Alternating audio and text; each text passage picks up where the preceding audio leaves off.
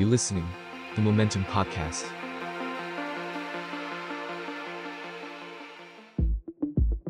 บีโฮเดอร์พอดแคสต์มองอดีตเพื่อเข้าใจปัจจุบัน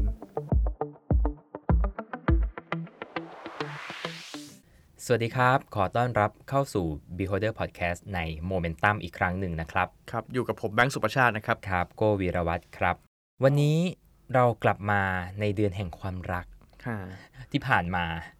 แต่วันนี้เนี่ยเรื่องที่เราจะพูดเนี่ยเป็นเรื่องที่เป็นประวัติศาสตร์การเมืองไทยที่สำคัญอีกครั้งในเดือนกุมภาพันธ์ ใช่ ก็ถ้าติดตาม Beholder Podcast มาก็จะรู้ว่าเราก็สนใจเรื่องประวัติศาสตร์การเมืองไทยนะครับ แล้วก็เราก็มีแง่มุมมีเกร็ดประวัติศาสตร์ มีหลายเรื่องที่เอ่อคนยุคนี้อาจจะไม่ทัน คนในยุคนี้ อืม อาจจะไม่รู้ว่ามันเกิดอะไรขึ้นบ้าง ที่มาที่ไปมันเป็นยังไง ใช่ เอ่อหลายเรื่องเป็นเรื่องที่เราลืมไปแล้ว หลายเรื่องเป็นเรื่องที่ไม่เคยมีคนพูดถึงมาก่อน แล้วก็หลายเรื่องก็อาจจะเคยมีคนพูดถึงแล้ว แต่ว่ายังไม่ได้แตะในมิติที่อยู่รอบด้าน อืม ก็ Beholder Podcast ก็จะเป็นตัวกลางที่จะทำให้เรามองเรื่องเนี้ยในแง่ที่กว้างขึ้นลึกขึ้น ใช่ แล้วก็ให้เห็นบริบทรอบๆด้านมากขึ้นนะค มั รับ นเกิดอะไรขึ้นก่อนหน้านั้น ใช่ และมันให้ผลอะไรตามมานะครับ ในเดือนกุมภาพันธ์ครับ โดยเฉพาะในสัปดาห์นี้เนี่ยวันที่ 23 กุมภาพันธ์ อืม เป็นวันประวัติศาสตร์วันหนึ่งของการเมืองไทย ครับ นั่นก็คือเป็นวันที่เกิดการรัฐประหาร ครั้งสำคัญ ครับ ในปีค2534รับ คนรุ่นเราอะครับ ส่วนใหญ่จะคุ้นกับการรัฐประหาร 2 ครั้งล่าสุด อืม แน่นอนก็คือ 19 กันยา ตอนรัฐประหารคุณทักษิณ สองห้า แล้ว สี่ ก็ เก้า ล่าสุดก็คือ 22 พฤษภาปี 2557 ใช่ ก็คือคอสช ครับ แต่มีรัฐประหารอีกครั้งหนึ่งครับ ที่มันเปลี่ยนหน้าการเมืองไทย อืม ไปพอสมควรในช่วงเวลานั้น ฮะ รัฐประหารครั้งนี้เกิดขึ้นในปี 2534 ถ้าย้อนไปอะครับ มันเป็นการว่างเว้นจากการรัฐประหารมานานพอสมควร ใช่ ของการเมืองไทย ครับ ซึ่งก่อนหน้านี้เกิดขึ้นถี่มาก ถ้า อืม เราไปอ่านประวัติศาสตร์ดูแบบ 3 ปี 5 ปีหรือโอ้โหทุกปีก็มีมาแล้ว ใช่ แต่มันเว้นไป 10 กว่าปี อืม แล้วก็เกิดการรัฐประหารขึ้นหลังจากที่มีการเลือกตั้งด้วย ที่มี อืม นายกจากการเลือกตั้ง ใช่ แล้วผลพวงจากการรัฐประหารครั้งนั้นเนี่ยก็ทำให้ทหารหลุดจากการเมืองไทยไปอีกหลายปีเหมือนกัน อืม วันนี้เราจะมาพูดคุยกันถึงการรัฐประหาร 23 กุมภาพันธ์ อืม 34 หรือที่เรารู้จักกันดีในชื่อของเอ่อคณะรักษาความสงบเรียบร้อยแห่งชาติ รอสช ชื่อไม่ต่างกันเท่าไหร่ คนก็จะสลับกันรอสชคสชอะไรเงี้ย อืม ประจำ ใช่ เพราะว่าชื่อมันคล้ายกันมาก แสดงว่าผมคิดว่าตอนที่รัฐประหาร 57 เนี่ยพลเอกประยุทธ์คงคิดถึงการรัฐประหารครั้งนี้เหมือนกันนะ อืมแต่จริงๆ มันไม่ใช่รัฐประหารที่ที่ประสบความสำเร็จถูกไหม ไม่ ที่า ไม่ จะ สำเร็จ พูด เลย กัน ฮะไม่สำเร็จเลยฮะก็วันนี้เดี๋ยวเราจะฉายภาพให้เห็นว่ามันเกิดอะไรขึ้นเมื่อ 31 ปีที่แล้วนะครับ อืม ในช่วงเวลานี้ ก็ผมย้อนกลับอย่างนี้แล้วกันในช่วงเวลานั้นเนี่ยเอ่อประเทศไทยเนี่ยมีนายกรัฐมนตรีชื่อพลเอกชาติชายชุนทวัน ครับ พลเอกชาติชายเนี่ยเป็นนายกรัฐมนตรีที่มาจากประชาธิปไตยเต็มใบนะครับ อืม ครั้งแรกตั้งแต่ 6 ตุลา 2519 นะครับ อืมอืม คือตั้งแต่ 6 ตุลาคม 2519 เนี่ยก็มันก็มีประชาธิปไตยไทยเนี่ยก็จะรุ่มๆดอนๆนะครับ อืม มีทหารปฏิวัติซ้อน มีการที่จะเอาพลเอกเปรมเนี่ยอยู่ในตำแหน่งยาวนาน มีความพยายามก่อกบฏ เป็นนายกอยู่ 8 ปี อืม ใช่ไหมฮะ แต่ว่าในระหว่างนั้นเนี่ยมีความพยายามจะรัฐประหารหลายครั้ง อ่าใช่เดี๋ยวตอนนี้ก็เป็นเป็นส่วนสำคัญที่เกี่ยวข้องกับรัฐประหารสามสี่เหมือนกันเอ่อกลับมาที่พลเอกชาติชายฮะพลเอกชาติชายเนี่ยตอนนั้นเนี่ยอยู่กับพรรคชาติไทยนะครับ แล้วก็ได้รับเลือกตั้งเป็นนายกเนี่ยด้วยเสียงที่ค่อนข้างแน่นแหละ อืม ตอนนั้นเนี่ยถ้าจำกันได้คือพลเอกเปรมเนี่ยอยู่ด้วยระบบการเมืองแบบประชาธิปไตยครึ่งใบ อยู่เหมือนถ้าใครคิดภาพไม่ออกก็เหมือนพลเอกประยุทธ์ทุกวันนี้เลย อืมอืมมีการเลือกตั้ง อ่า แต่ มี ว่า การเลื ไม่ อกตั้ ว่าง พักไหนได้เป็นรัฐบาล จัดตั้งรัฐบาลได้สำเร็จก็ให้พลเอกเปรม เป็นนายก เป็นนายก อืม ก็คือนายกคนนอกนะตอนนั้น ใช่ใช่แล้วก็ถ้าใครก็แล้วแต่ที่พยายามจะแข่งรัศมีกับป๋าเปรมเนี่ยก็จะโดน อืม สกัดดาวรุ่ง ก็จะมีทหารไปขู่ที่บ้าน ก็จะมีตอนนั้นเนี่ยแม้แต่จะอภิปรายไม่ไว้วางใจอ่ะเขายังล็อบบี้กันถึงขั้นว่า ไม่ให้อภิปรายไม่ไว้วางใจเอาทหารไปขู่หน้าบ้าน ไม่ให้แตะนายกถูกไหม อ่าใช่ อ่า หรือว่าถ้ารวมเสียงจากอภิปรายไม่ไว้วางใจเมื่อไหร่เนี่ยพลเอกเปรมยุบสภาทันที ก็ต้องยอมรับว่าพลเอกเปรมเองก็มีบารมี พอสมควร อ่า ทั้งบารมีทั้งเบื้องหน้าและเบื้องหลังถูกไหม ใช่ก็คือทั้งบารมีทั้งทั้งในทางในทางการเมือง แล้วก็ในทางการทหาร อืม ใช่ไหมฮะ อืม เพราะว่ายังถือว่าคุมทหารได้ แล้วก็คุมพรรคการเมืองได้ด้วย ซึ่ง แต่ อันเนี้ยเป็นสิ่งที่เราอาจจะยังไม่ค่อยเห็นในพลเอกประยุทธ์เท่าไหร่ อ่าใช่ แต่สุดท้ายพลเอกเปรมเองก็รู้จักจังหวะที่เหมาะสม ใช่ ในการเลือกที่จะหยุด โอ้ยตอนนั้นเขาล่ารายชื่อกัน มีนักวิชาการ คนที่เราคุ้นๆกันอยู่ทุกวันเนี่ยธงทองจันทรังสุประเวศวสีอะไรเงี้ยเขาล่ารายชื่อกันว่าไม่เอาแล้วประชาธิปไตยครึ่งใบ อืม มันควรจะกลับไปเป็นประชาธิปไตยเต็มใบสักที จริง ๆ มันก็เป็นความเบื่อหน่ายเหมือนกันนะ อืม เขาบอกว่าจริง ๆ คือนายกพออยู่ยาวๆเนี่ย ครับ คนน่ะไม่ว่าจะมีผลงานดีแค่ไหนก่อนหน้านี้ ครับ แต่สุดท้ายเมื่อมันไม่เห็นอะไรที่มันเปลี่ยนแปลง อืม หรือมันไม่เข้ากับยุคสมัยเนี่ย คนก็จะเบื่อ ใช่ อืม ก็เพราะฉะนั้นเนี่ยสองห้าสามหนึ่งก็พลเอกเปรมก็เลยบอกผมพอแล้ว อืม แล้วก็กลายเป็นพลเอกชาติชายที่ขึ้นมาดำรงตำแหน่งเป็นนายก จริงๆถ้าทราบว่าก่อนหน้านั้นเนี่ยพลเอกชาติชายก็คือไปเชิญพลเอกเปรมแล้วแหละเพราะว่าเลือกตั้งเสร็จแล้ว ใช่ ถูกไหมไปเชิญ ใช่ พลเอกเปรมแล้ว อืม แต่พลเอกเปรมก็เหมือนกับ ป๋าไม่เอา รู้แล้วว่า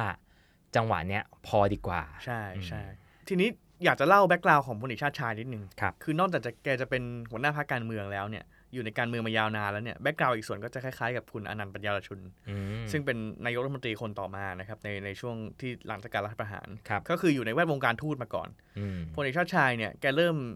วิถีชีวิตด้วยการเป็นทหารม้านะครับพ่อแกคือพลเอกผินเอ่อจอมพลผินชุนทวันเนี่ย อืม ก็คือเป็นนายทหารเหมือนกัน ชาติชายก็เลยเริ่มจากการเป็นทหารมา แต่ว่าในช่วงสลิดถนอมประพาสเนี่ยเขาจะไม่ไว้ใจกลุ่มซอยราชครูก็จะไม่ไว้ใจพวกชุนทวัน อืม ก็เลยเตะพลเอกชาติชายไปอยู่ที่อาร์เจนตินา แล้วก็อยู่เนี่ยอยู่ในกระทรวงต่างประเทศเป็นเป็นเป็นทูตเอ่อประเทศนั้นประเทศนี้แล้วก็กลับมาที่เป็นอธิบดีกรมการเมือง แล้วก็ตอนท้ายๆของ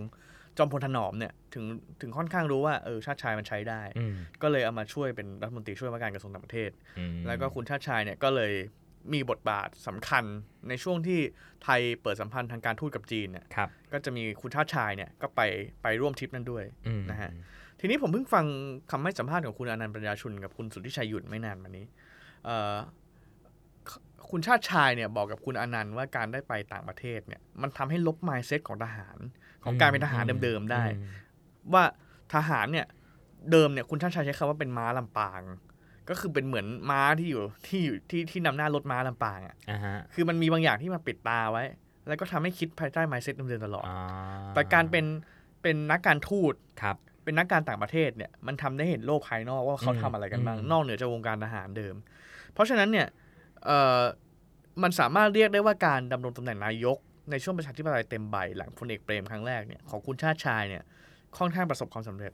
อืม เอ่ออะไรที่เราวัดว่าประสบความสำเร็จบ้าง ก็คือหนึ่งก็คือเนี่ยชาติชายเนี่ยในยุคนั้นเนี่ยเราได้เห็น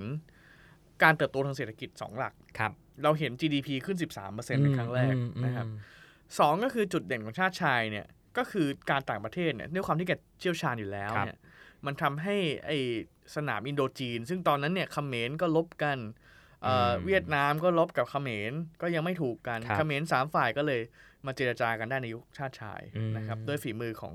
เอ่อทีมที่ปรึกษาบ้านพิษณุโล เท่าก เท่ากับว่าประเทศไทยเองนะตอนนั้นก็เป็นเหมือนผู้นำในภูมิภาคนี้ได้เลย พูด ใช่ พูดได้เต็ม ใช่ ปากเลยว่าว่าเรามีศักยภาพ ใช่ มีภาพลักษณ์ที่ดี ตอนนั้นเศรษฐกิจบูมมาก อืม นะฮะเอ่อที่ดินราคาบูม ที่ดินราคาสูงนะครับเอ่อแล้วก็ไอ้ที่บอกว่าเสือตัวที่ 5 เนี่ยเอ่อประเทศเศรษฐกิจใหม่เนี่ย ครับ ในช่วงในช่วงนั้นเนี่ยนอกเหนือจากไต้หวัน นอกเหนือจากเกาหลี เสือตัวที่ สิงคโปร์ ห้านี่คือไทย อืม ตอนนั้นมีสีเสือแล้วก็เสือตัวที่ 5 คือไทย ไทยดูแล้วน่าจะพุ่งทะยานในช่วงของนาชาติเนี่ย อืม อืมแต่ว่าสุดท้ายแล้วก็ไม่เป็นอย่างนั้น เปลี่ยนสนามรบเป็นสนามการค้า ใช่ นี่ก็คือเป็นเอ่อมอตโต้ที่สำคัญที่ ใช่ ที่ยังถูกพูดถึงมามาในจนถึงปัจจุบัน แล้วก็มรดกหลาย ๆ อย่างที่เกิดขึ้นในช่วงนั้นเนี่ยก็ผมไม่แน่ใจว่าอย่างเอ่อรถไฟฟ้า ใช่ ใช่ไหมฮะ ใช่ก็ BTS เนี่ย ในช่วงนั้น ก็เกิดขึ้นใน ช่วง ในในช่วงนั้นก่อนที่ ใช่ จะได้ก่อสร้างในเวลาต่อมา ใช่ เอ่อการเป็นเจ้าภาพเอเชียนเกม ใช่ ของไทยที่ที่มาจัดในปี 2541 เนี่ย อืม ก็ถูกวางแผนมาตั้งแต่สมัยพลเอกชาติชาย ครับ จริง ๆ มีหลายผลงานมาก แต่ว่าระยะเวลาที่พลเอกชาติชายดำรงตำแหน่งนายกจริง ๆ เนี่ยกลับสั้นมาก ใช่ ไม่ครบสมัยด้วยซ้ ใช่ ที่น่าสนใจก็คือตอนนั้นเนี่ยอำนาจทหารมันยังเข้มแข็งอยู่เนาะ ำอืม อำนาจทหารเอ่อคือถ้าหลุดเราเราหลุดจากยุคเปรมมาได้เนี่ย ครับ ก็หมายความว่ายุคเปรมเนี่ยก็ไม่มีใครที่จะที่จะล้มล้างอำนาจทหารนั้น อืมเพราะว่าบารมีของพลเอกเปรมเองก็ก็สูงที่สุดในในฝั่งทหารด้วย ใช่แล้วก็ใครที่เป็นผบทบต่อมา ก็ยังต้องเป็นลูกป๋า อืม ใช่ไหมฮะพลเอกเปรมเนี่ยเอ่อคนที่เป็นผบทบต่อจากต่อจากยุคพลเอกเปรมพลเอกอาทิตย์กำลังเอกมาเนี่ยก็คือพลเอกชวลิตยงใจยุทธ อืม ซึ่งก็เป็นลูกป่าคนสำคัญ ครับ แล้วก็ในช่วงท้ายๆของรัฐบาลชาติชายเนี่ยก็พลเอกชวลิตก็ลาออกมาตั้งพรรคการเมือง อืม ก็ชื่อพรรคความหวังใหม่ อ่าแต่ในช่วงนั้นเนี่ยมันก็เริ่มมีมีการแคลกกันแล้วระหว่างทหารกับกับชาติชายมากขึ้นเรื่อย อืม ๆ ซึ่งมันก็เป็นเรื่องหลายเรื่องเนี่ยทหารเนี่ยมองว่านักการเมืองมีอำนาจมากเกินไป ค ท รับ หารเนี่ยมองว่านักการเมืองเนี่ยคอร์รัปชันตอนนั้นเขามีศัพท์คำว่าบุฟเฟ่คาบิเนต อ่านี่ ก็คือ นี่เป็นความคิดในยุคนั้น อ่าความคิดในยุคนั้น ซึ่งยัง ก็ ก็ยังมีอยู่ในจนปัจจนถึงปัจจุบันถูกไหม ใช่ใช่มันมันเป็นมันเป็นจุดเริ่มต้นของคำว่านักการเมืองเลว อ่า นักการเมืองโกงนักการเมืองคอร์รัปชันเนี่ยมันมาจากยุคนี้ อืม เพราะว่าสมัยป๋าเนี่ยทุกคนเอ่ออาจจะมีข่าวมีอะไรบ้าง แต่ว่าภาพเนี่ยมันเป็นภาพของคนดี เพราะยังไงป๋าเนี่ยก็ยังมาจากทหารยังไงป๋าเนี่ยก็ใกล้ชิดกับราชสำนัก อื ใช่ไหมฮะ อื ก็มาอย่างนั้นก็ทุกอย่างเนี่ยใครที่มีภาพร้ายๆลบๆอะไรเงี้ยก็มันไม่ใช่การต่อรองในทางการเมืองที่มันที่มันเอ่อใครที่เลวก็ยังอยู่ได้ ใครที่มีเรื่องด่างพร้อยก็ยังอยู่ได้ ตอนนั้นเนี่ย ใครที่เอ่อภาพเสีย มี ต่างๆ ภาพเสีย ก็ไม่เอา อืม แล้วก็ป่า อืม ก็ยัง อืม คุมอำนาจได้อยู่ แล้วก็ต้องยอมรับว่าในเวลานั้นเองเนี่ยเอ่อพลเอกเปรมก็ก็ฉลาดในการเลือกใช้คน อืม เก่งในการเลือกใช้คนที่อาจจะไม่ใช่นักการเมือง ใช่ แล้วเข้ามาผลักดันนโยบายหลาย ๆ อย่างได้สำเร็จจริง ใช่ ๆ ใช่ อืม แล้วก็เรากลับมาที่ชาติชาย อืม สิ่งที่ใหม่สำหรับชาติชายก็คือในช่วงเวลานั้นเนี่ยก็เอาคนหนุ่ม ครับ เข้ามาทำงานด้วยกันเขาเรียกทีมที่ปรึกษาบ้านพิษณุโลก อืมอืม ก็ใช้บ้านพิษณุโลกตรงใกล้ๆทำเนียบเนี่ยนะฮะก็รวมรวมคนหนุ่มซึ่งเป็นเทคโนแครด ครับ ก็คือหลายคนก็เป็นนักวิชาการ หลายคนก็เป็นคนทำงานในสภาพัฒน์ อืม หลายคนก็เป็นคนที่เป็นเอ่อคนรุ่นใหม่ เพิ่งจบ อืมอืม ปริญญาเอกจบปริญญาโทจากเมืองนอก หลายคนในเวลาต่อมาก็คือเติบโตอยู่ในในวงการการเมืองอย่าง ใช่ ยาวนานต่อมาถูกไหมฮะ ใช่ เช่นคุณพันศักดิ์บิญยรัตน์คุณสุรเกียรติเสถียรไทย หม่อมราชวงศ์สุขุมพันธ์บริพัตร ครับ คุณบวรศักดิ์อุวันโน คุณไกรศักดิ์ชุนวัน อืม นี่งเป็นลูกของของนายกเนี่ยนะครับ แล้วก็เนี่ยทีมที่ปรึกษาบ้านพิษเนี่ยแหละ ก็เป็นส่วนสำคัญที่ทำให้เปลี่ยนสนามรบเป็นสนามการค้าได้ ครับ แล้วก็กฎหมายประกันสังคม อืม ก็เกิดขึ้นในช่วงเวลานี้นะฮะ แต่ว่าสุดท้ายเนี่ยไอ้ความก้าวหน้าทั้งหมดเนี่ย ความทะเยอทะยานทั้งหมดเนี่ย มันลืมคิดถึงสมการสำคัญก็คือทหาร เมื่อกี้เราพูดแล้วว่าทหารมันยังมีอำนาจอยู่ตั้งแต่สมัยสมัยเปรมเป็นต้นมา อือืม แล้วก็ทุกครั้งเนี่ยไอความไม่พอใจของทหารมันจะสะสมมากขึ้นเรื่อยๆเวลาที่ฝ่ายการเมืองมันมีอำนาจมากเกินไป อ่า แล้วฝ่ายการเมืองทุกครั้งก็จะรู้สึกว่าทหารไม่ควรเข้ามายุ่มย่ามในพื้นที่ของการเมือง อืม มันเกิดการแคลกอย่างเงี้ยมากขึ้น อีกอย่างหนึ่งที่น่าสนใจก็คือในยุคนั้นเนี่ยทหารเนี่ยแถวของจปร5คือคนที่เรียนจบโรงเรียนในร้อยจปรรุ่น5เนี่ย ครับ มันอยู่ในลายของลายบังคับบัญชาหมด คือ อ่า คืออยู่ในระดับผอบอเหล่าทัพทั้งหมด อ่าเขาก็คือเขาอยู่ในจุดที่สูงกันหมดละในรุ่น ใช่ นั้น ใช่ แล้วมันอยู่ในรุ่นเดียวกันหมดเลย ครับ ทีนี้ พอมันตั้งรุ่นเดียวกันหมดเลยเนี่ยวันนี้อันนี้อันนี้ฟังจากขับเฮาคุณทักษิณเนี่ยเอ่อไม่นานมาเนี่ยตอนที่ อืม คุยกั อื น ม เรื่องปฏิวัติ 19 กันยาเนี่ย ครับ ไอการที่มันเอารุ่นเดียวกันหมดเนี่ยมันทำให้เกิดการรัฐประหารได้ง่ายมาก อ๋อ ตอนนั้นเนี่ยมันก็คือเนี่ยสมัยชาติชายก็อย่างนี้เหมือน ก็ กั พูดง่ายๆคือเขาเป็นเพื่อนกัน หมด พูด ผู้ประชาการเราทำเป็นเพื่อนกันหมด ใช่ ก็ ใช่ หลังไมค์กันง่าย ใช่หลังไม่กันง่าย ก็เลยนำไปสู่การไม่กินเส้นกันหลายครั้งนะค ครับ รับ ก็สิ่งสิ่งที่น่าสนใจที่น่าที่เห็นชัดเลยก็คือสุจินดากับคอรมอชาติชายเนี่ยรัฐบาลสุจินดาเนี่ยไอ้ยรัฐบาลชาติชายเนี่ยก็ปล่อยให้รถโมบายของช่องเก้าอสมทเนี่ย อือฮึ ไปจอดใกล้ๆกับหน่วยทหาร ครับ แล้วตอนนั้นเนี่ยคนที่คุมรถโมบายเนี่ยก็คือคุณเฉลิมยมลุง ซึ่งเป็นรัฐมนตรีประจำสำนักนายก อืม คุณเฉลิมก็ทั้งไม่พอใจทหาร ทั้งด่ากระฟัดกระเฟียดไปถึงพลเอกชวลิต อืม ไปถึงพลเอกชวลิตไม่พอไปถึงคุณหญิงหลุยซึ่งเป็นภรรยา อ่า พลเอกชวลิตในตอนนั้นเนี่ยมั คน รับ เป็นตู้เพชรตู้ทองเคลื่อนที่เนี่ย อืมอื มันก็เลยไปกันใหญ่ อืม แล้วสุดท้ายเนี่ยมันกลายเป็นว่าทหารก็สะสมความไม่พอใจมากขึ้นเรื่อยๆ ก็คุยกันว่าเอ๊ะนักการเมืองมาล้ำเส้น นักการเมืองมาเอ่อพูดถึงทหารบ่อยๆ มันเป็นล่วงเกินสถาบันทหารหรือเปล่าเพราะว่า อืม ทหารเขาก็เข้มแข็งนะครับไอ้ข่าวลือเรื่องการปลดผู้นำเหล่าทัพของนักการเมืองเนี่ยมันก็เลยมากขึ้นเรื่อยๆ อืม แต่สุดท้ายมันปลดยากฮะ ครับ เพราะว่าอย่างที่เราบอกอำนาจทหารมันยังเข้มแข็ง อ่า แล้วเราก็สามารถอนุมานได้ในเวลานั้นว่าพลเอกเปรมเนี่ยก็ยังมีอิทธิพลกับผู้นำเหล่าทัพทั้งหมดอยู่ อืมอืม เพราะฉะนั้นวิธีการของชาติชายในการที่จะเอามาคานอำนาจกับจปร5ก็คือเอาจปร7ซึ่งเป็นรุ่นที่ไม่ถูกกับจปร5เนี่ย อื มาคาน อ่ วิธีของเขาก็คือ 1. เอาพลเอกอาทิตย์กำลังเอก ซึ่งไม่ถูกกับพลเอกเปรม ครับ พลเอกอาทิตย์กับพลเอกเปรมนี่แคลกกันตอนช่วงท้ายของรัฐบาลเปรมนะฮะ มีความพยายามที่จะก่อกบฏ อ่า ถูกไหม กบฏเก้ากันยาเนี่ย อืม ก็คือความพยายามของพลเอกอาทิตย์ อืม แล้วก็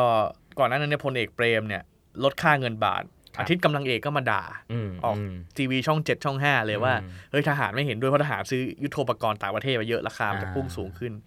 เออก็เลยดึงพลเอกอาทิตย์มาเป็นรองนายก แล้วก็ดึงมนูรูปขจรคนนี้ก็เป็นคนสำคัญที่ไม่ถูกกับพลเอกเปรม เพราะว่า อืม มนูรูปขจรนี่คือคนที่พยายามก่อกบฏสองครั้ง อ่า ในช่วงรัฐบาลเปรมทั้งกบฏเมษาฮาวา ครั ย บ หนึ่งเมษายน อืม 2524 แล้วก็กบฏเอ่อ9กันยา 2528 นี่ก็คือผลงานของมนูรูปขจรหมด ทั้งสองท่านนี้คือจปรเจ็ดเหมือนกัน ไม่ไม่พลเอกอาทิตย์ไม่ใช่บจบรเจ็ดพันเอกมนูนจบรเจ็ดจบรเจ็ดถ้าเราจะไล่ดูเนี่ยจบรเจ็ดที่เขาเรียกกันว่ารุ่นยังเติร์กเนี่ย คนสำคัญก็คือคุณมนูรูปขจร ครับ พลตรีจำลองสีเมือง อ๋อ พลเอกพันลบปิ่นมณี อะไรเงี้ย พวกเนี้ยก็จะพันเอกประจักษ์สว่างจิต อืม พวกนี้ก็จะอยู่ในลายของการที่จะก่อกบฏก่ออะไรเงี้ยเรื่อยๆในช่วงนั้น เป็นคือเป็นเป็นคนหัวก้าวหน้า แล้วก็เป็นคนที่พยายามจะเปลี่ยนแปลงตลอดเวลา ครั แต่ บ ว่าไม่เคยเปลี่ยนแปลงสำเร็จเลย อืม ก็เป็นอย่างเงี้ยฮะ ก็เลยสุดท้ายแล้วเนี่ย วิธีการของชาติชายก็คือเอาจปร7ขึ้นมาคานกับจปร5ซึ่งอยู่ในเหล่าทัพ ผลปรากฏว่าสุดท้าย 23 กุมภาพันธ์ 2534 กองทัพก็จัดการรัฐประหารรัฐบาลชาติชาย ระหว่างที่ขึ้นเครื่องบินจากสนามบินบอน6เพื่อนำพลเอกอาทิตย์ไปถวายสัตว์ปฏิญาณที่ภูพิงราชนิเวศน์เชียงใหม่ ความสนุกของเรื่องเนี้ยผมจำได้ว่าครั้งแรกที่ผมอ่านเนี่ยก็รู้สึกว่าแบบโหจริง ๆ มันเป็นเหตุการณ์ถ้าเรานึกภาพอยู่เนี่ยมันเป็นเหตุการณ์ที่อุกอาจมากเลยนะ อ่า เพราะว่าอ่านนึกถึงบรรยากาศว่าเอ่อณตอนนั้นเนี่ยน่าจะมีพระบรมราชโองการโปรดเกล้าแต่งตั้งรองนายกคือพลเอกอาทิตย์ละ ใช่ แต่ว่ายังไม่ทันได้ถวายสัตว์ อ่า ถ้านึกภาพดู นายกก็จะต้องนำคอรมอใหม่ไปถวายสัตว์ ครับ ก็ขึ้นห่อไป เพราะว่าตอนนั้น ขึ้นเครื่องบิน อ่าขึ้นเครื่องบินเพราะตอนนั้นท่านอยู่ที่ ภู ภู พิ พิ ง ง ขึ้นเครื่องบินแล้วเหตุการณ์ทั้งหมดเกิดขึ้นบนเครื่องบิน ใช่ ก็คือระหว่างที่นั่งเครื่องกันเนี่ย เครื่องก็กำลังค่อยๆ ค่อยๆ แลนดิ้งออกจากแท็กซี่เวย์ที่สนามบินมอนอหกเนาะที่ดอนเมือง เทคออฟออกไป เออปรากฏว่าเทคออฟได้สักพักหยุด อืม กลายเป็นว่ามีทหารจากหลังเครื่องเนี่ย อ่า ก็มาจี้ ก็พูดง่ายๆคือน ายกแล้วก็คอร หยุด มอ อยู่กลาง หยุดอ ลา ยู่ก นบินนั่นแหละ อ่าลานบินแล้วก็ไม่ได้ไปไหนสุดท้ายก็เลยเครื่องบินนั้นก็ไม่ได้ออกนะ อ่าแล้วก็ แล้วก็ ก็ใช้อาวุธในการเอ่อคล้ายๆกับจับตัวให้ให้ควบคุมตัว อ่าใช่ ถูกไหม ใช่ ฮะ ก็เป็นสุดท้ายพลพลเอกชาติชายก็ก็ยังอยู่ในบ้านพักรับรองของทหารอากาศใน อืม ดอนเมืองไป อืม แล้วก็ตอนนั้นเนี่ยก็เขาก็เรียกว่ารัฐประหารกลางอากาศ ก็ไม่ถึงกลางอากาศ แต่รัฐประหารบนลานบินอะไร แต่มันก็เป็นอะไรที่ เออแปลกดีเห ที่ มือน แปล กั ก นถ้าเราเทียบกับการรัฐประหารหลังๆเนี่ยเอออา มั มันก็มันก็เป็นเป็นสตอรี่ที่ค่อนข้างใหม่เนาะ ใช่เหมือนหนังสักเรื่อง เหมื ได้ อน เลย หนังสักเรื่องเอออันนี้สร้างหนังได้เขาบอกว่ามันก็มีคนที่มาเล่าเรื่องเนี้ยหลาย ๆ ครั้ง แต่ก็ก็สตอรี่ก็ประมาณเนี้ยฮะก็มีทหารจากหลังเครื่องขึ้นมาจี้ข้างหน้า ตอนนั้นก็เกิดเกิดในวันอาทิตย์ด้วยนะครับไม่ใช่วันทำงาน สุด เกิดใน ท้า วัน ย อาทิตย์ตอนช่วงสายๆไม่ได้เกิดในช่วงเย็นไม่ได้เกิดในช่วงดึก สุดท้ายพลเอกอาทิตย์ก็ก็ไม่ได้เป็นรองนายก ยังไม่ทันได้ทำหน้าที่รองนายกเลย ยังไม่ทันได้ทำหน้าที่รองนายกใช่ อืม ก็เลยเป็นการรัฐประหาร ซึ่งก็เปลี่ยนประวัติศาสตร์การเมืองเหมือนกัน ก็คือทำให้เราเห็นว่า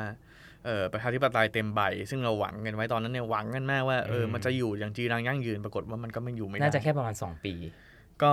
สามหนึ่งถึงสามสี่ก็ป ใช่ ระ ไห มาม ณสาม ประ ปี มาณ2อถึงสปี ใช่ แล้วก็ ใช่ เอ่อผู้ที่ก่อการรัฐประหารก็ อืม แน่นอนนำโดยผู้บัญชาการทหารบก ความจริงก็คือเขาเนี่ยความจริงคนที่คิดเนี่ยคือผู้บัญชาการทหารบกคือสุจินดา อืม แต่ว่าเขาเขาเนี่ยดึงผู้บัญชาการทหารสูงสุดคือพลเอกสุนทร ให้เป็น คงสม ผู้ พงษ์ นำ ใช่ให้เป็นผู้นำแทน ก็คือเอ่อพ่อของพลเอกอภิรัตน์ อ่า อดีตผบทบนี่แหละ ใช่ ไหมฮะ ใช่ แล้วก็ใช้ชื่อว่าคณะรักษาความสงบเรียบร้อยแห่งชาติ ใช่ รอสชอย่างที่เราบอกไป ใช่ใช่ตอนนั้นก็เอ่อมันก็มีคนจำนวนหนึ่งเอาดอกไม้ไปให้นะ คิดว่าแบบเออจะจัดการปัญหาได้ยุติคอร์รัปชันนักการเมืองได้ ก็คือเพราะว่าไอ้ข่าวเรื่องคอร์รัปชันข่าวเรื่องนักการเมืองเลวเนี่ยมันมีอยู่เรื่อยๆอยู่แล้วถูกไหมมั ใช่ มั ใช่ คนส่วนหนึ่งในสังคมก็มองภาพแบบนั้นอยู่ อืมแล้วก็อีกวิธีหนึ่งของของรอสอชอในเวลานั้นน่ะก็ใช้วิธีเดียวกับจอมพลสฤษดิ์ตอนปฏิวัติรอบแรกคือคือ พยายามดึงคนที่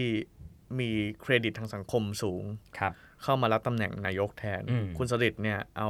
พจน์สารสินมาเป็นนายก อืม ใช่ไหมฮะแต่ก็อยู่ได้ไม่นาน สั้น รอบนี้ก็ก็เหมือนกัน ก็ดึงคุณอนันต์ปัญญาชุน อืม ซึ่งก็เป็นอดีตปลัดกระทรวงต่างประเทศ ตอนนั้ คน รับ เป็นนักธุรกิจอยู่อยู่กับสหยูเนียนเนี่ย ๆอ่า มาเป็นนายกด้วยผมอ่านสัมภาษณ์คุณอนันต์ก็เหมือนคุณอนันต์ก็ก็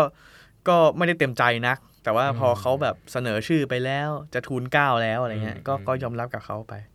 แล้วก็คณะรักษาความสงบเรียบร้อยแห่งชาติเนี่ยรสชเนี่ยก็ระบุถึงข้อหาชะกัน 5 ข้อ อืม หนึ่งก็คือมีการคอร์รัปชัน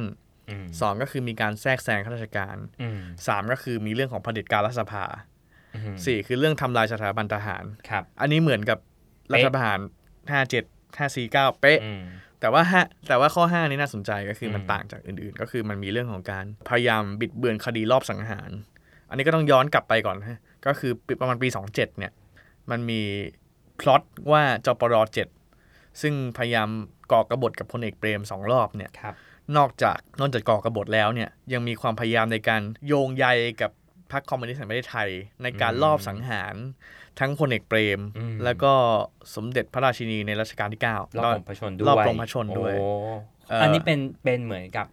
ข้อกล่าวหาถูกไหม เป็นข้อกล่าวหาเป็นข้อกล่าวหา อ่า ที่เกิดขึ้นในปี 27 28 อะไรเงี้ย ครับครับ เออว่าพยายามจะเอา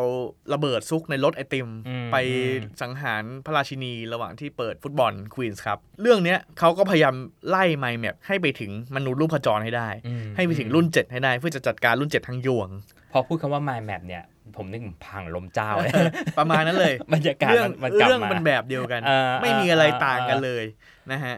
ก็สุดท้ายแล้วเนี่ยเรื่องเนี้ยก็พิสูจน์ได้ว่าเป็นเรื่องที่เฟก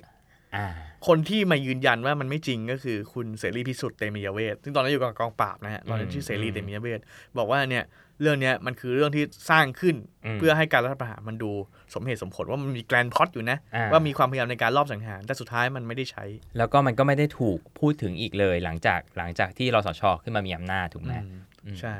ทีนี้อยากจะสรุปรัฐประหาร 3 4 สั้น ๆ นิดนึง อืม ว่า ถ้าเราถอดบทเรียนมันออกมา ถ้าเราเล่ามันซ้ำมองด้วยมุมมองจาก 31 ปีถัดมาเนี่ย ครับ เรามอง 3 4 รัฐประหาร 3 4 กลับไปยังไงหนึ่งก็คือเราสามารถบอกได้เต็มปากว่ามันเสียของ อืม เพราะว่าการเมืองไทยไม่ได้เคลื่อนไปไกลเลย อืม จาก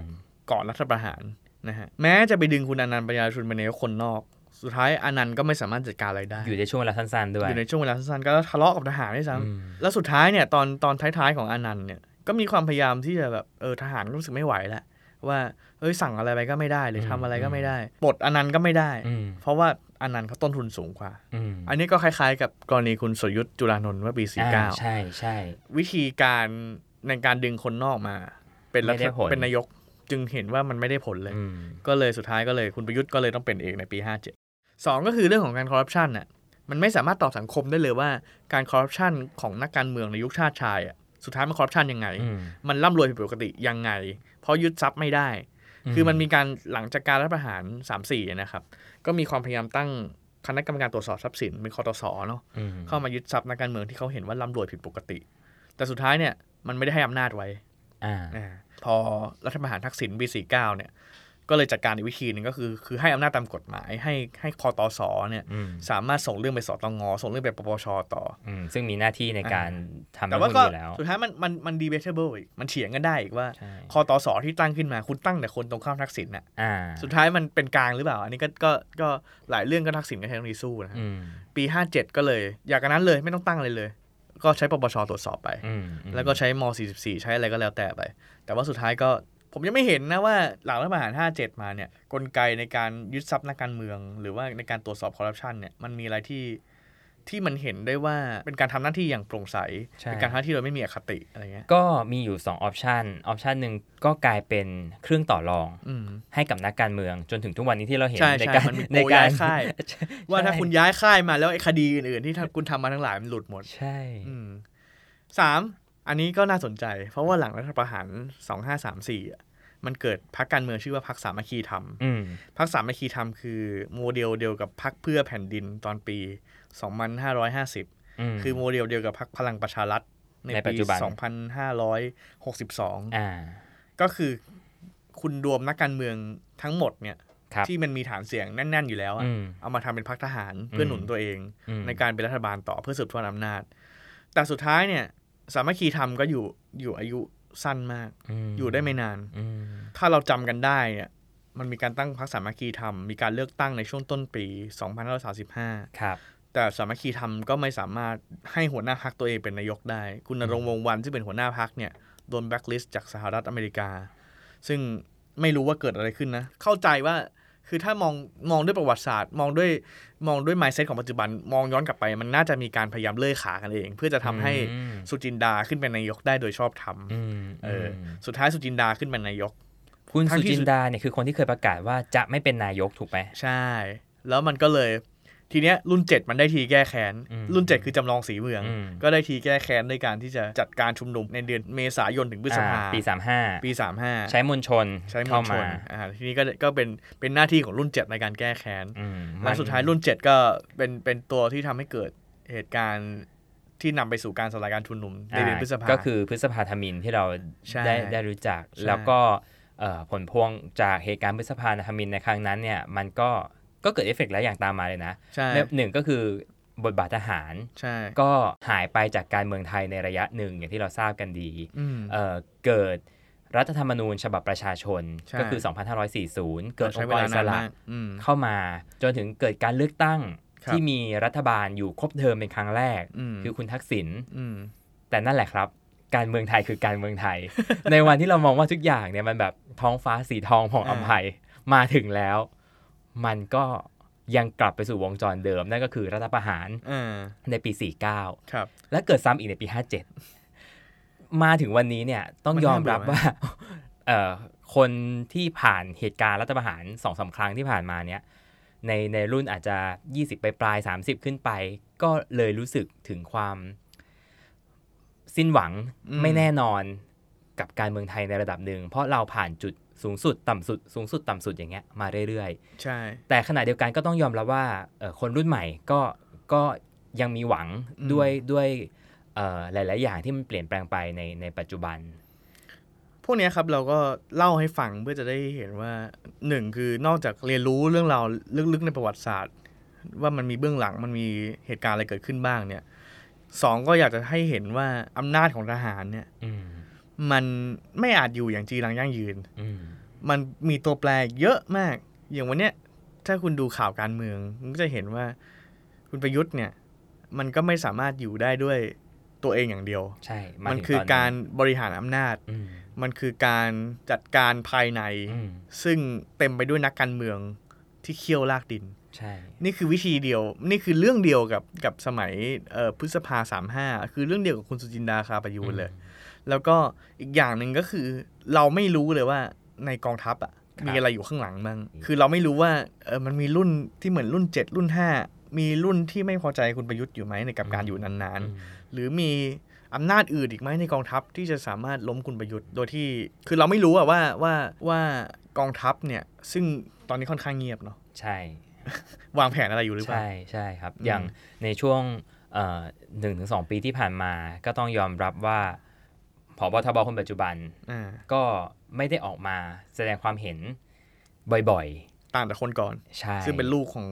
พลเอกสุนทร ใช่ อืม เพราะฉะนั้นเนี่ยก็เดายาก ฮะ หรือแม้กระทั่งความขัดแย้งภายในอย่างที่หลาย ๆ คนพูดถึงบ่อย ๆ อย่าง 3ปอด้วยกัน อ่า เอง ใช่ ก็ยังถูกพูดถึงอยู่เรื่อย ใช่ ๆ แม้ว่าเขาจะมีภาพกอดกัน อืม รูปพุงกันเล่นมาให้เห็นบ่อย ๆ อะไรเงี้ย อ่า แต่แต่มันก็ยังไม่สามารถสยบข่าวลือได้ ครับ ผมเองฟังเอ่อคุณสุทธิชัย อ่า อาจารย์วีระ อ่า คุยกันทุกคนก็ยืนยันตรงกันว่า เรารู้กันดีว่าการเมืองไทยเนี่ย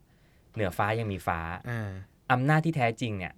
ก็ไม่ได้อยู่ที่3ปอด้วยซ้ำ ครับ คือทั้งหมดเนี่ยฮะก็เล่าให้ฟังเป็นเกร็ดประวัติศาสตร์ว่า เราเคยเจออะไรกันมาบ้าง ใช่ แล้วไอสิ่งที่เราเห็นในทุกวันเนี้ยมันอาจจะเกิดอะไรขึ้นอีกได้บ้าง ซึ่งโดยใช้โดยใช้วิธีการมองในทางประวัติศาสตร์นะครับ ใช่ครับ แล้วก็ทั้งหมดเนี่ยมันก็เป็นการบอกเราว่าการเมืองไทยเนี่ย ไม่ไปไหนเลย ไม่ไปไหนเลย 31 ปีที่ผ่านมา ครับ ก็หวังว่าเราจะได้ไปข้างหน้ากันสักที ใช่ ละกันเนาะวันนี้เราจบกันแบบ ด้วยความหวังสั้นๆ แค่นี้ เลย ก็ฝากติดตามนะครับ Builder Podcast ของเราใน Momentum ในทุกๆ ช่องทาง ในทุกวันจันทร์เว้นจันทร์ เราจะกลับมาพูดคุยแลกเปลี่ยนกันแบบนี้นะครับ ก็พบกันใหม่ในตอนหน้าจะเป็นเรื่องอะไรฝากติดตามด้วย สวัสดีครับ สวัสดีครับ You listening, the Momentum Podcast.